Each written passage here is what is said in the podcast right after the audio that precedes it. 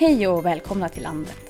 Klyftorna mellan stad och land har ökat och kommer att öka om inte politiken läggs om. Det tyckte regeringen och i juni 2015 tillsatte de en parlamentarisk landsbygdskommitté med uppdraget att ta fram en ny politik som ska skapa förutsättningar för hållbar tillväxt, företagande, sysselsättning och boende på en attraktiv landsbygd.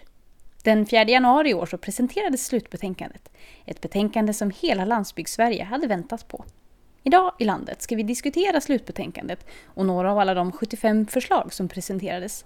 Vilka är viktigast? När blir de verklighet? Och varför fick vi en känsla av att förslagen handlar om Stockholm när media började rapportera om kommitténs resultat? Med oss har vi Kristina Yngve, centerpartistisk riksdagsledamot som suttit i den parlamentariska landsbygdskommittén och Johan Persson, socialdemokratiskt kommunalråd i Kalmar kommun som varit ordförande för kommittén. Idag ska vi prata om, om den här utredningen som ligger här på bordet framför oss. Den är ganska tjock. Ja, vi hade ambitionen från början att eh, nu ska vi försöka göra den, den tunnare än den delbetänkandet och så, så blev det längre och längre och längre. Men så är det ju också 75 förslag som ryms i den. Mm. Det finns en enighet eh, i att enskilda förslag inte är viktigare än andra utan att det viktiga här handlar om att ni ska genomföra så många förslag som möjligt eftersom de påverkar varandra liksom, och hänger ihop. Men jag har ändå förstått att när kommittéledamöterna själva lyfter vad ni tycker är viktigast så handlar det främst om den digitala tillgången och tillgången till högre utbildning. Stämmer det? Mm. Från Centerpartiets sida så har vi ju lyft eh, framförallt bredbandsfrågan. Och det handlar ju om att, att det är liksom en infrastrukturell fråga. Eh, alltså vi, vi pratar om IT som femte transportslag på samma sätt som man pratar om järnväg och väg eh, och flyg och båt så ska man också prata om eller IT på det sättet. För det är så grundläggande om man ska kunna driva företag, eh, om man ska kunna ja, men, leva på landsbygden. Mm. Och den andra var ju då um, tillgången till högre utbildning också, mm. som brukar lyftas. Ja, precis. Eh, och det är ju också viktigt, eh, för eh, vi ser ju det i många kommuner att man har inte den kompetensförsörjningen som behövs. Man ska ha kontrollanter inom miljö och hälsa och man ska ha lärare som är behöriga. Alltså det, det, det finns väldigt många tjänstemän som kräver högre utbildning som, som behövs i kommunerna. Och vi ser ju det i flera kommuner att, att det är svårt att få tag på folk. Eh, och en lösning i det är ju att liksom eh, göra det lättare och göra eh, högre utbildning mer tillgängligt i hela landet. Håller du med om det här Johan? Ja, jag håller med om ingången att alla förslag är viktiga därför att vi har försökt att tänka bort från de olika politikområdena och tänka bort stuprör och istället forma en helhet och där förslagen i grunden förstärker varandra. Så genomför man inte huvuddelen av förslagen, ja då, då behöver man egentligen inte göra någonting. Eh, så, så, det är den ingången vi har haft. Varför är just eh. de här två så himla viktiga då? Utbildningen och, och den digitala tillgången? Ja, det, är, det, är själva grunden. Eh, alltså det går ju att jämföra med elektricitet och mycket annat när det gäller tillgång till fiber. Eller hög överföringshastighet som vi uttrycker det, minst 100 megabit. Det, det är själva liksom, grunden i att kunna bedriva företag men också kunna bo och leva i hela landet. Eh, och därför är jag väldigt glad över att, man, att vi har satt upp målet om 100 procent eh, och att också nu regeringen har, har satt det målet. Eh, det, det är en viktig signal. Det som är lite roligt då är ju att de här frågorna som vi har pratat om nu, de här två som, som är de som lyfts, det är inte alls de frågor som fått mest utrymme i media efter mm. att den här släpptes. Utan om vi ska se till riksmedias rubriker så innehöll betänkandet inte 75 förslag utan ett. Nämligen det om ökad statlig närvaro och att 10 000 jobb ska lokaliseras utanför Stockholm. Trots att det här var ett av de förslag som släpptes i förväg och som det redan rapporterats om grundligt i november 2016. Jag tänkte jag skulle ge några eh, exempel och DN de hade rubriken Stockholm ska betala dubbelt för, lands för att landsbygden ska leva. Svenska Dagbladet hade, hade mm, rubriken 10 000 statliga jobb flyttas från Stockholm. Göteborgs-Posten de valde rubriken Så räddar Stockholm landsbygden. Och Sveriges Radio de fokuserade också på utflyttningen av statliga jobb i sina rubriker. Trots att det var de som eh, rapporterade i höstas om när delbetänkandet kom då om det här. Eh, och nu handlar ju det här om rubrikerna, det ska jag tillägga, och en del av texterna och inslagen lyfter också andra förslag och bredare diskussioner.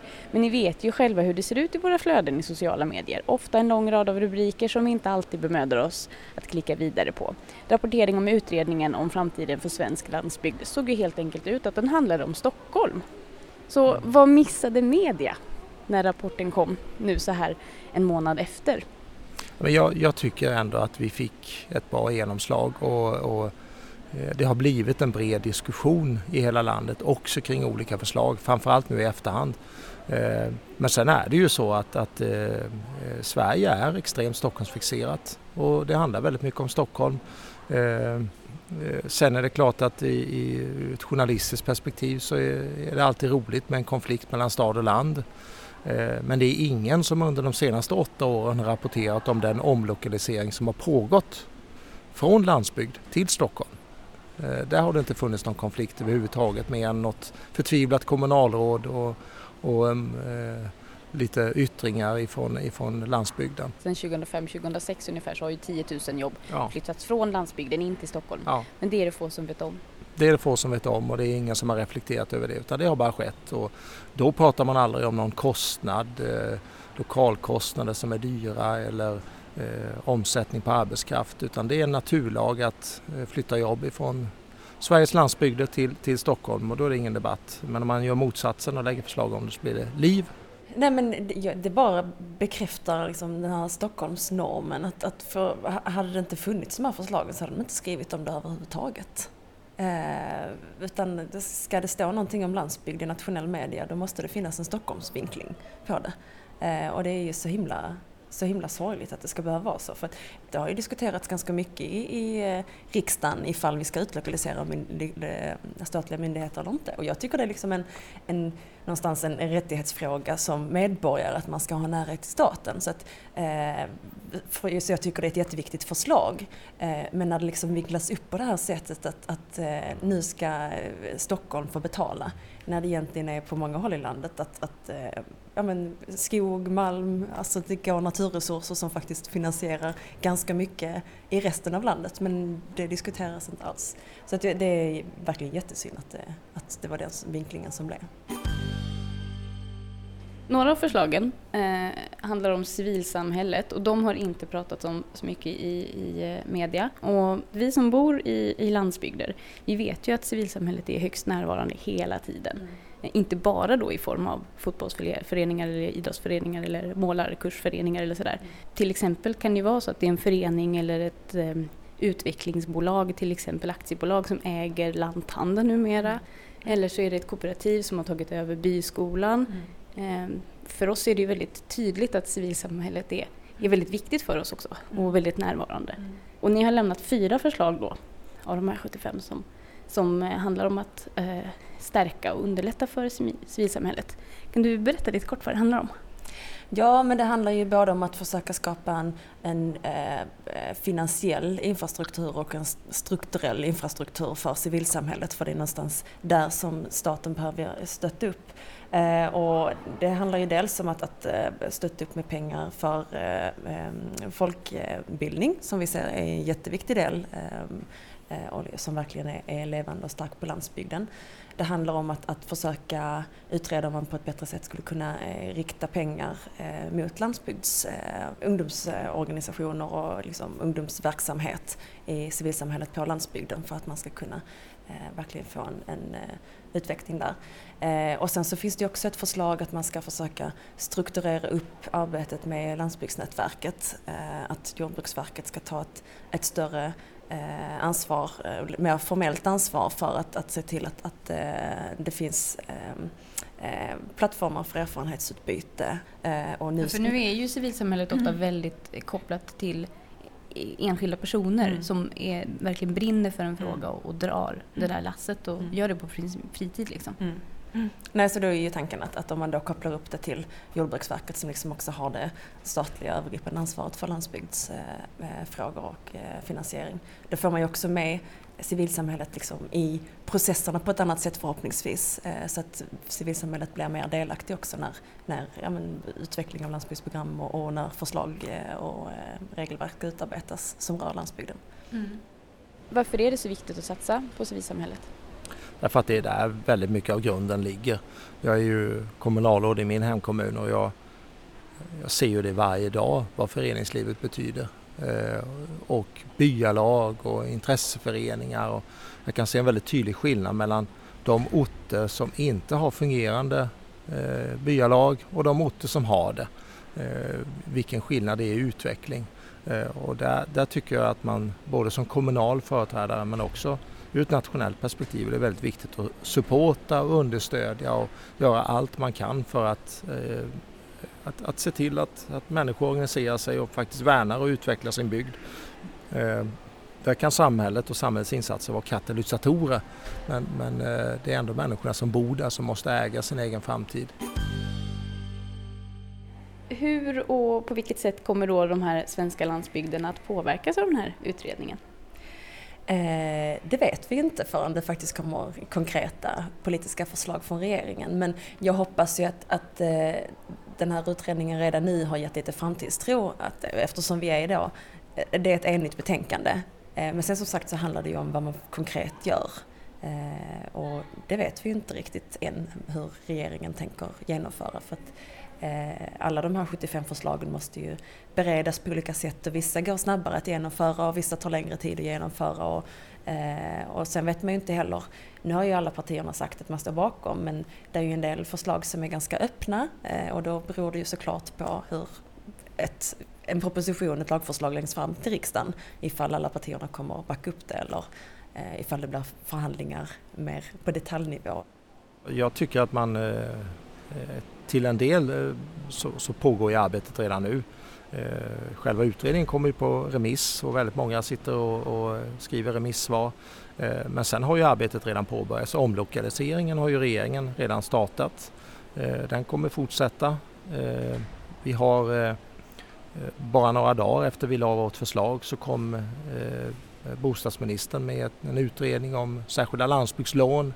Eh, före jul så satte man målet om 100 procent eh, av befolkningen när det gäller hög överföringshastighet. Så att arbetet rullar ju. Eh, eh statliga servicecenter lyfte statsministern i sitt eh, jultal. Och, så att det rullar ju åt rätt håll. Eh, men nu, nu gäller det ju att eh, det också blir ytterligare steg framåt och att det kommer en samlad proposition efter remissrundan. Om det inte händer någonting, vad, vad händer då tror du med landet?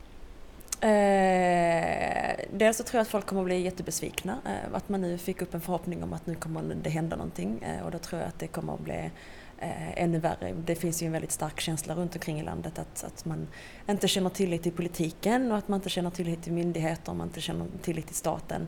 Eh, och ifall vi nu har sagt att nu, nu ska någonting hända och sen så händer ingenting, eh, då kommer det bara bekräfta den bilden som folk har att, att politiken skiter i landsbygden. Det är ingen mm. som bryr sig. Hur många av förslagen kan genomföras då för att vi ska känna att vi är på väg i riktning? Är det några som verkligen måste genomföras?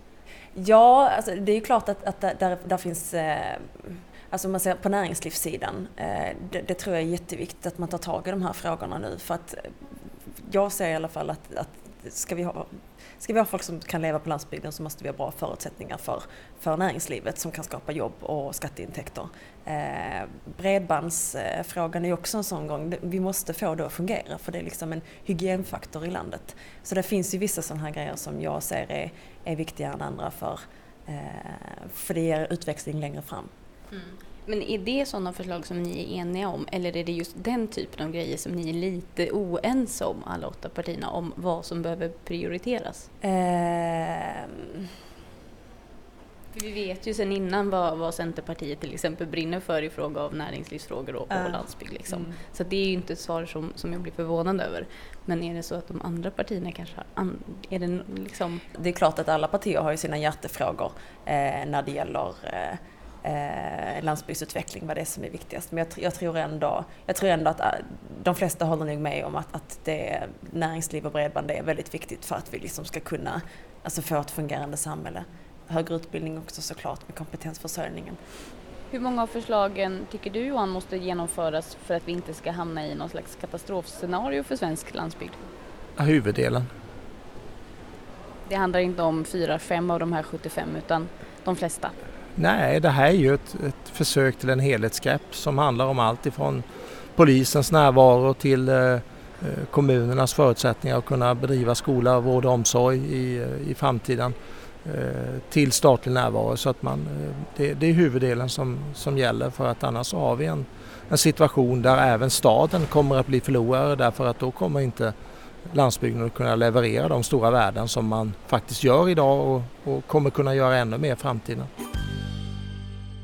För en gångs skull så är alla partier överens i stort och ni som jo, satt i gruppen och utarbetade den här rapporten, ni var väldigt överens. Vi har brett stöd i, i riksdagen för, för de här förslagen. Det bådar ju ändå för, för något gott så att säga. När i tiden kan förslagen bli verklighet? Ja, en del rullar ju redan nu eh, och, och, jag tror att det kommer komma ytterligare förslag här under året. Och sen är, ju, eh, är det ju tanken att det ska vara en samlad proposition efter årsskiftet nästa år. Så att eh, jag, jag är hoppfull kring de delarna. Det är jättesvårt att säga men jag hoppas att, att det börjar komma propositioner. Eh, ja, men I höst hade det varit trevligt om man börjar se eh, konkreta lagförslag utifrån den här utredningen. Finns det några fallgropar och hinder som liksom skulle kunna göra att det drar ut på tiden sådär som du kan se? Just nu så upplever jag att det finns eh, en, en insikt och en vilja att göra någonting och det är kanske liksom kopplat till Brexit och kopplat till Trump och att, att det, hos alla partier, även hos de som inte kanske har brytt sig så mycket om landsbygden innan, att, att man börjar känna hmm, det här kanske är någonting som vi måste försöka bemöta på något sätt och då är landsbygden en, en nyckel. Men det är klart att det är en föränderlig omvärld där det händer väldigt mycket så skulle det ganska snabbt kunna vara något annat som, som man har fokus på och då kanske landsbygdsfrågorna kommer lite grann vid sidan av. Men är det, är det alltså kopplat till den här liksom klyftan mellan etablissemang och resten av Sverige? Eh, när du gör jämförelse med Trump ja, och jo, men exakt? Exakt, jag, jag, tror att, jag tror det är många som har har eh, inom politiken som har fått upp ögonen för att, att vi har glömt landsbygden och glesbygden har gett konsekvenser. Eh, och det börjar synas nu. Vi har sett det i eh, England och vi har sett det i USA. Eh, och vi kanske måste börja göra någonting i Sverige också. Vilka fallgropar och hinder ser du? Stora fallgropen är ju att trycket minskar. Att landsbygdsfrågorna som just nu är i fokus och som diskuteras i, i varenda parti på ett, på ett sätt som, som jag inte varit med om tidigare som landsbygdsboende själv det är ju inne nu att prata landsbygdsfrågor. Eh, att det trycket minskar, att det händer någonting som, som innebär att, att man får ett helt annat politiskt fokus. Eh, det, att det, här liksom är en liten fluga, pratet om landsbygden, ja, att, att, det lägger sig igen då? Att, att det liksom minskar i fokus. Nu tycker jag till och med att de, de alltså medieredaktionerna i Stockholm börjar ju vakna till liv och, och beskriver landsbygden på ett helt annat sätt. Eh, det blev en väldig debatt kring Stockholmsprofessorn som eh, uttalade sig eh, illa om, om eh, de värden som finns på landsbygden. Så att jag är inte säker på att den debatten eh, eh, hade uppstått på samma sätt för några år sedan eller kanske för ett år sedan. För nu, nu är vi inne och jag hoppas att vi i landsbygdskommittén har bidragit lite till det i alla fall. Och så en sista fråga. Vad har landsbygdsnätverket för roll i arbetet framöver?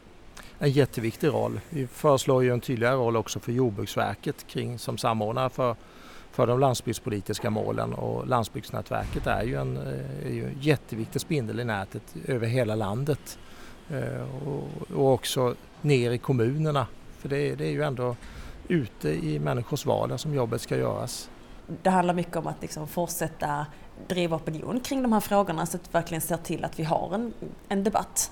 Eh, så det är ju en jätteviktig del eh, och där är det viktigt att, att eh, det finns ett nätverk med olika kunskaper, erfarenheter och tankar kring vad som behöver göras.